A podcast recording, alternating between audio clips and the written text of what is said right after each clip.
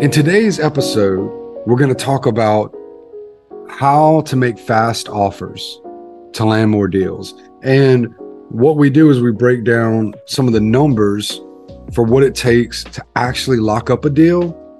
And I go through some construction pricing for flips. And in general, I'm just throwing out a bunch of underwriting tips, underwriting tips in this next podcast. I hope you enjoy. Let's jump right in. This is how you start making five offers a day. I'm in these conversations with people all the time. James, how do I get a deal flow going? How do I build a deal funnel? You better start trying to make five offers a day. Three to five offers a day is where you need to be if you're going to consistently be doing three to five deals a month. How do you know that? Because I've done this for years and that's the math. That's how it works out. Okay out of 50 decent leads, when you're pretty new to this game, you're going to land one deal. Out of 50 decent leads, you're going to have to work those leads for eight to 12 months. That's usually 13 to 20 touch points per lead, right? So huh. I'm not as good as math at 50. So 50 people times, let's call it in the middle between 13 and 20, and let's call it, let's say 15 touch points. That's 750 times you got to be talking to people. And that's just your warm leads. Okay. That's just the ones that you're working on that you probably, you're trying like hell to get. You're going to get one deal out of 50. Now, okay. when you step your game up a level and you've got people who really know how to close deals working with you. I mean, you train your cold callers and you really have a tight ship you're running. You could bump that number up over time and with a lot of skills and mastery to three per 50. All right. Now, James, what's so important about this napkin you have right here in front of us, right? I just pretended with y'all that I'm sitting down at a restaurant, I'm eating dinner here, and someone comes up to me and says, Hey, I got a deal. I want to see if you want to buy it. This is how I would do this sitting at a table, looking at a couple pictures of the house. I could have done this and I could have come up with pretty quickly, Hey, I'll buy this thing for probably 70K without ever seeing it, anything. All right. The importance of why you need to be able to do back of the napkin calculations. And it's because you need to be able to get to the point where you can pump out offers. No, it makes sense. It's just, you know, everything makes sense. It's just getting acquainted with the numbers for the repairs to know, you know, what they're going to cost and, and how to like quickly go through that list. Like you said, you spent more time because you're walking through it. You already have been doing this for a number of years. So it's easy for you to come up with those numbers for all the different repairs that you are able to visually see to get those things done. So yes. it'll just take practice for someone like myself who's newer to know that, okay, I need to replace that. I, I don't have a full scope of what the proper sink or the right, you know, up to date lights need to be in order to put this up to 2023 standards. Yes. Then you're not ready to flip a house, period. You need a partner.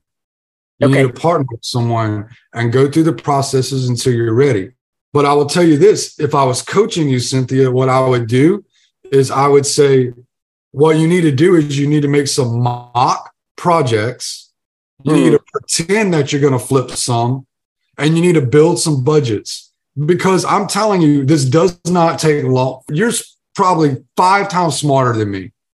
You could probably figure this out in three to five mock fake projects, you would get some rules of thumbs and gotcha. you would be able to then, yeah, you can do this because you just, you're going to create a list of a scope of work and you're going to shop online, sitting right there at your computer, and you're going to start seeing what things cost.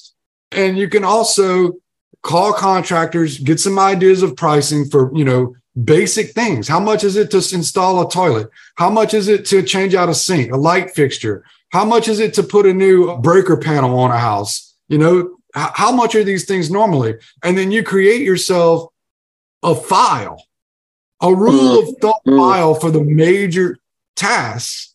You know, generally in a house, it costs $5.25 to put this kind of flooring. So now you can go, okay, I need to put flooring in the whole house. It's 1,100 square foot times $5.50 foot. Mm-hmm, mm-hmm. Bam, you, you can do this. And you can do this very quickly and you can become a pro at it within a month. Seriously. Okay. How like bad it. you want to do it? That's the real question. And once you flipped a couple houses and you realize, well, people don't like old light fixtures and old toilets and all these things. I need to replace all of these things. And her, bu- her budget will bump up a little bit.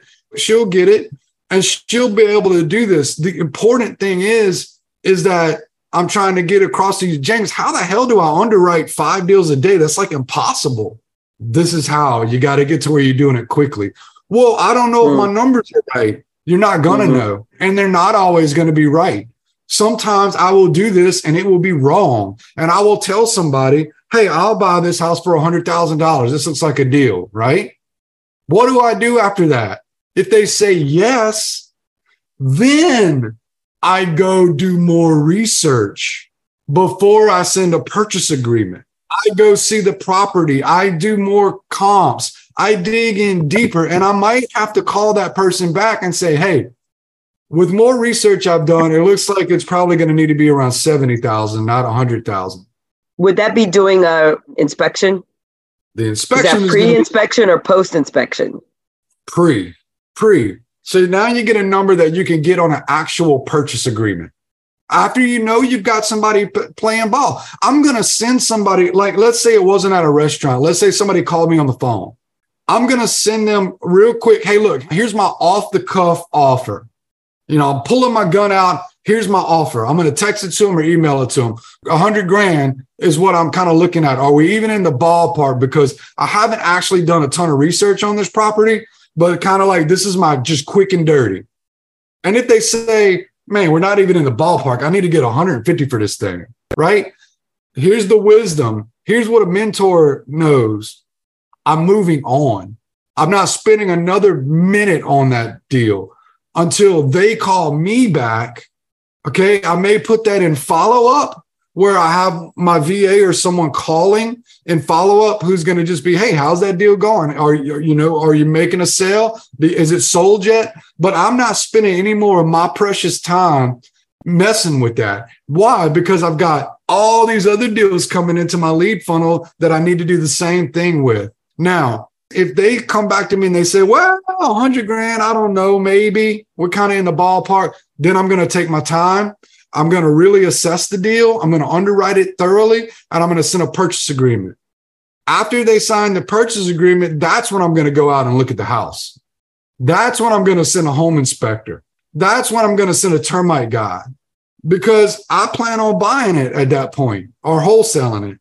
And what I'm going to do with that home inspection report, that's when I'm going to come back to the seller and I'm going to say, man, we got foundation problems. We got plumbing problems. None of this stuff could be seen in those pictures, man. I'm going to need another $20,000 off to buy this house, but I'm dead serious about buying it.